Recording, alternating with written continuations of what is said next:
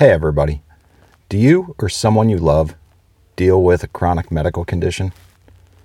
Today, I'm going to discuss my own challenges with a chronic condition and the way in which I have structured my life and also the way in which I live my life. In large part because I myself have had to deal with a chronic medical condition. So, welcome to another episode of the All Around Growth podcast. My name is Rob Kaiser, and I am your host. This is episode number 33 of the All Around Growth podcast. And on this Tuesday, November 3rd, 2020, we will be discussing chronic medical conditions. So, to get prepared a little bit for today's discussion, I searched for chronic medical condition in my favorite search engine of choice. And according to the Centers for Medicare and Medicaid Services, there are a number of conditions considered to be chronic, including but not limited to alcohol abuse, Alzheimer's disease and related dementia, arthritis, osteoarthritis and rheumatoid, asthma, atrial fibrillation, autism spectrum disorders, cancer such as breast, colorectal, lung, and prostate, chronic kidney disease, chronic obstructive pulmonary disease, depression, diabetes, drug abuse, substance abuse, heart failure, hepatitis, HIV and AIDS, hyperlipidemia or high cholesterol, hypertension, high blood pressure, ischemic heart disease, osteoporosis, schizophrenia, and other psychotic disorders, and stroke. Now, according to the Centers for Disease Control and Prevention, chronic diseases are broadly defined as conditions that last one year or more and require ongoing medical attention or limit activities of daily living or both. Chronic diseases such as heart disease, cancer, and diabetes are the leading causes of death and disability in the United States, and they're also the leading drivers of the nation's 3.5 trillion in annual healthcare costs. Many chronic diseases are caused by a short list list of risk behaviors such as tobacco use and exposure to secondhand smoke, poor nutrition, including diets low in fruits and vegetables and high in sodium and saturated fats, a lack of physical activity, and excessive alcohol abuse. Now, the National Institute of Mental Health also writes that people with chronic medical conditions have a higher risk of depression. The, the, same factors that increase risk of depression in otherwise healthy people also raise the risk in people with other medical illnesses. Okay, now, I wanted to provide some information about what exactly a chronic medical condition is, and also wanted to share, you know, how or why I am qualified to discuss chronic medical conditions in the first place. Now, as I've mentioned in past episodes, I have epilepsy. I have been dealing with epilepsy since the age of 13. I also have experience with tobacco use, alcohol and drug abuse, or substance abuse as they call it, experience with poor nutrition and a transition to a diet supplying good nutrition. I also have experience in transitioning from a lifestyle of little, little physical activity to an active lifestyle. And basically, all of this is the full experience of all around growth while dealing with a chronic condition known as epilepsy. So let's hit the road. What has this chronic condition uh, really, or how has this chronic condition impacted my life? Well, I'm driving right now, and that is a big impact. So, what I'd like to touch on during my little morning commute this morning is how epilepsy has impacted my driving, my recreational activities, my career choices, my lifestyle, homesteading, uh, health and wellness, and just I'm going to talk a little bit about stress in general. So, the reality is, uh, you know, I like to think that epilepsy has not really impacted my life. Okay, and that's the perspective that I choose to have, even though that statement is not entirely true. It's important to understand that, you know, whatever your chronic condition is, it's going to impact your life.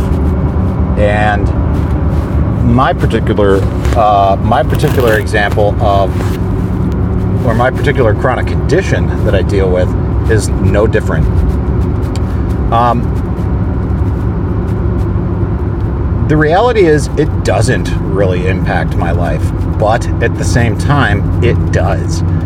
And it impacts my life in that I need to be mindful of what and how I do life. Because right now, and pretty much every single podcast that you've been listening to, I'm driving. Okay? This is the commute series of sorts. And I I I'm I'm quite frankly, I'm not supposed to be driving right now. All right? Uh, I had a seizure on July 30th, and in the state of Ohio, it varies by state, but in the state of Ohio, I should not be driving for six months after having a seizure. Now that makes things really difficult, and that's pretty much the standard in most other states with which I've in which I've lived. There, there, there's a period of time that needs to pass in order for you to be able to legally drive. Some states have uh, basically a medical license where your doctor has to sign off to in, like ensure that you don't have or you haven't had any seizures.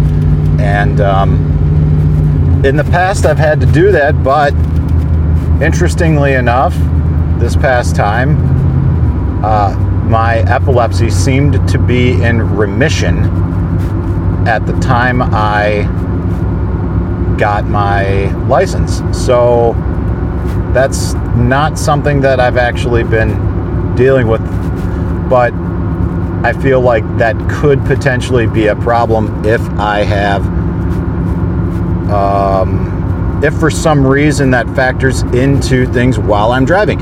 And that has actually happened, right? Now, how has epilepsy factored into my career choices? Well, when I went to school, well, the third time around, because I quit football, lost my scholarship at college number one, transferred to college number two, just got too far out there studying English and philosophy and lost, couldn't find my purpose, and I dropped out.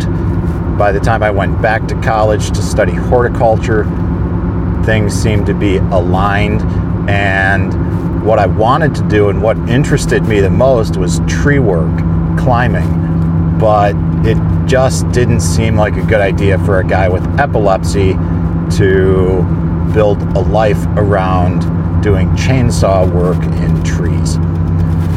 So I chose to go the path of you know nursery management and uh, landscape contracting because I was working at a nursery and I knew I loved plants and I just wanted to build a life that involved me doing something that I loved.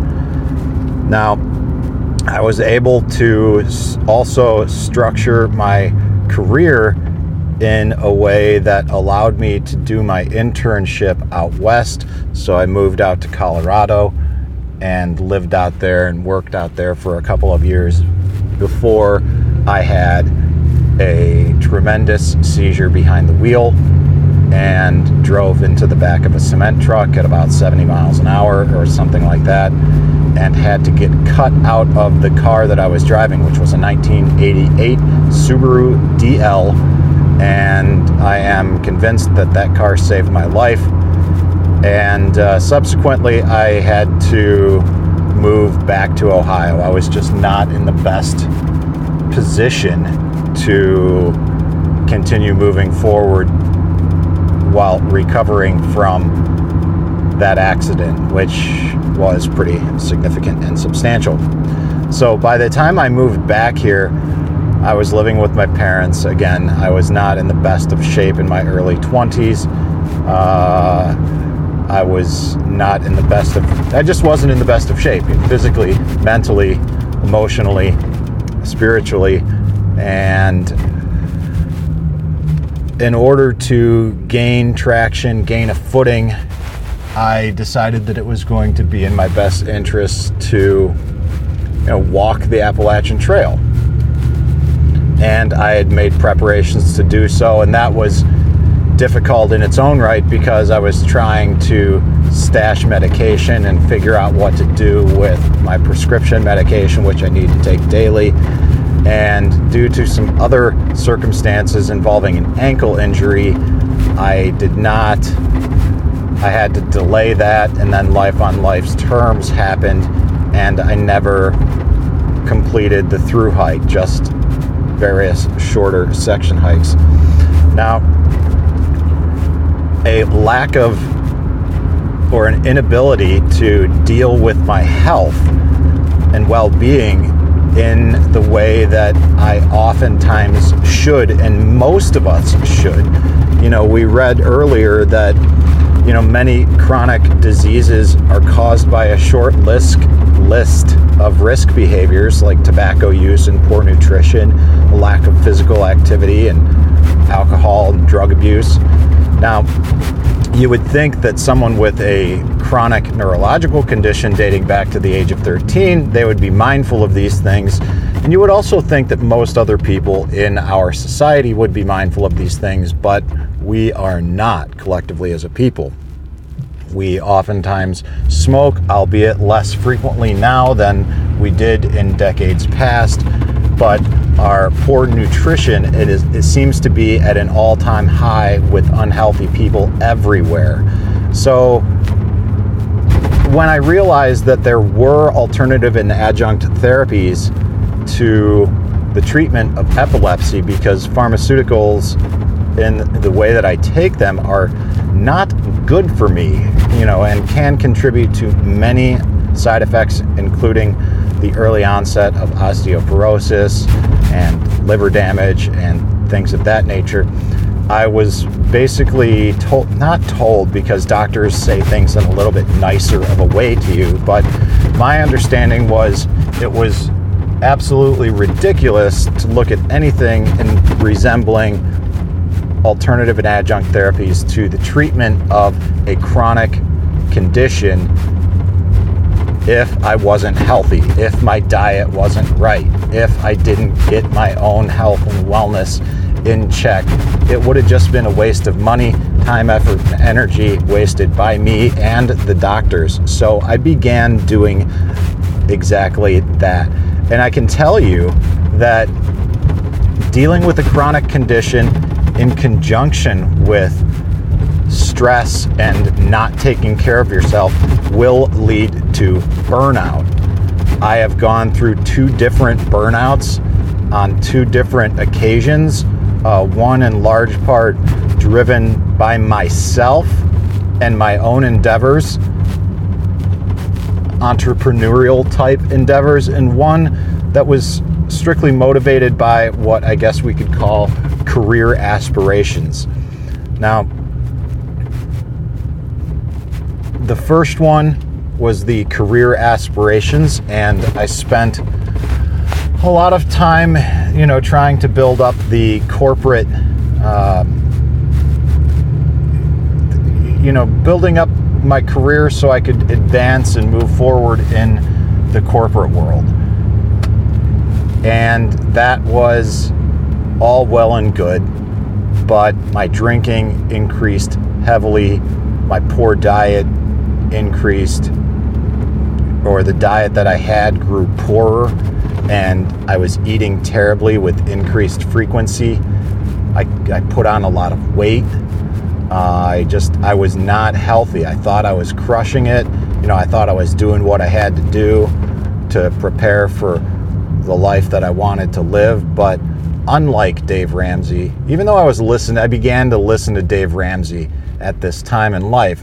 I realized that I was not really living like no one else so that later I could live like no one else. I only learned that a few years ago, but I was living like everyone else with the idea that I wanted to live like no one else, but you know, the information was being consumed in a in, in a proper way, but it was being executed poorly. So, you know, poor health, poor wellness, poor management of stress in my life led to poor execution of the principles that I knew to be strong and true and that could contribute to a more healthy, positive, and beneficial life. But a failure to execute and deal with, you know, stress and a failure to move forward with improvements on my health and wellness led to a big burnout. And luckily, I was able to again move forward with a life that allowed me to make a lateral move within the company, move across the United States, sort of rebrand myself, start over, so to speak. That was all possible, but you know, luckily over time, I learned enough patterns with regard to the symptoms and all that that I experienced with this chronic neurological condition that I was able to manage life and how I drove uh, in a way that was that that that that was okay enough. But I didn't realize that doing all of this contributed to the very stress that I was trying to eliminate from my life. Now, fast forward a number of years and to where I am at right now. I've gone, I went through Burnout 2.0. I realized that it is also very stressful to live chasing other people's dreams. And in order to find happiness, you have to live life for yourself and you have to follow your own dreams and um, you've got to build upon your own dreams. So that's kind of what I've been doing now. I'm, I, I, it, it's it's dawned on me that I am not in the uh, best position to base a lifestyle around heavy amounts of driving and that's oftentimes what a lot of entrepreneurs do is build a lifestyle that's based on and includes a lot of driving. So I'm trying to be creative about the life path that I'm designing for myself. You know, we, family and friends, talk about people who are trying to be small farmers and how much stress and angst they're going through. And a lot of times people ask me what happened and why I'm not growing produce anymore for the farmers market. And, you know, the long and short of that is I was trying to farm full time while working on a farm full time. And that just didn't work out well for me. Now, I also don't necessarily want to be a farmer full time and working full time in the way in which I am working seems to be the best approach or the best use of my time because all we do with our day jobs is rent out our time to someone else, somewhere else. And what I want to do is be a homesteader and position myself in order to provide for my family and my friends and in order to be a homesteader, in my opinion, we have to have multiple streams of income, be able to support ourselves in multiple ways, so that if one of those streams of income fails us, we still have other streams of income, you know, that are generating the revenue that we need to live the life that we need to live. And also, we're doing so with the aspirations, almost peasant like aspirations, to disengage and live a more simple life that does not require the consistent engagement of the systems of support that we have been living in. And that, in my opinion, is what homesteading is all about. And I think for me, dealing with epilepsy is just another thing to take into consideration. It's something that's helped shape my approach of homesteading. And quite frankly, I'm grateful for the way in which I have to deal with it. It's forcing me, for lack of a better term, to work a little bit harder towards a more um,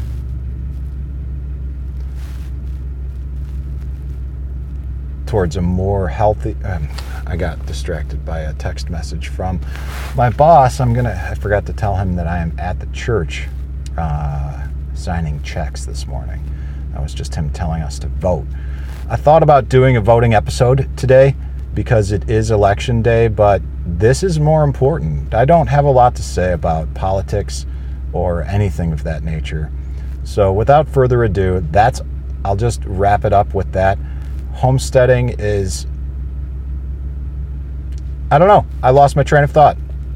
At any rate, that's what I have to say on chronic neurological or just chronic conditions, period. And um, hopefully, you found some value in this episode. And I look forward to catching up with you in future episodes, on future videos, and check us out on the Facebook group called All Around Growth. And I would also definitely suggest that you download the Telegram messaging app and join us in the group there as well. Lots of fun and uh, interesting chats taking place there. Would love to see you there. So, Take care, everyone. Have a great day. And thank you again for tuning in to another episode of the All Around Growth Podcast. We'll catch you next time. Bye bye.